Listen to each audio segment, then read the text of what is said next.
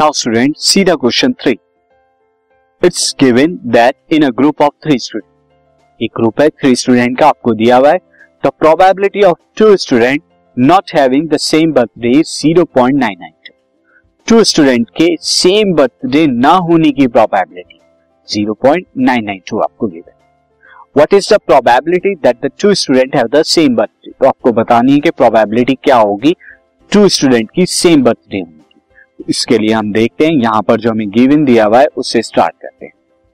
Now student आपको यहाँ पर जो दिया है, वो क्या दिया है? Probability of two student two students having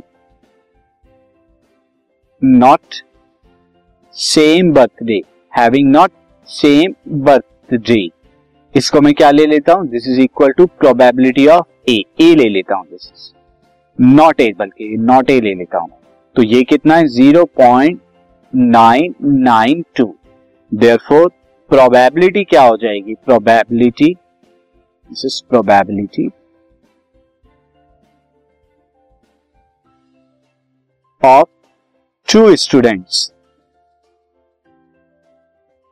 having same birthday having same birthday तो उसके लिए क्या हो जाएगी? अगर this podcast is brought you by Hub Hopper शिक्षा अभियान अगर आपको ये पॉडकास्ट पसंद आया तो प्लीज़ लाइक शेयर और सब्सक्राइब करें और वीडियो क्लासेस के लिए शिक्षा अभियान के यूट्यूब चैनल पर जाएँ। पी नॉट ए है तो वो क्या हो जाएगी? पी ए हो जाएगी। और ये क्या होता है? One minus P not A यानी हम जानते हैं अगर किसी इवेंट के ना होने की प्रोबेबिलिटी पता है और उसे वन में से सब्ट्रैक्ट कर दे तो उसके होने की प्रोबेबिलिटी होगी।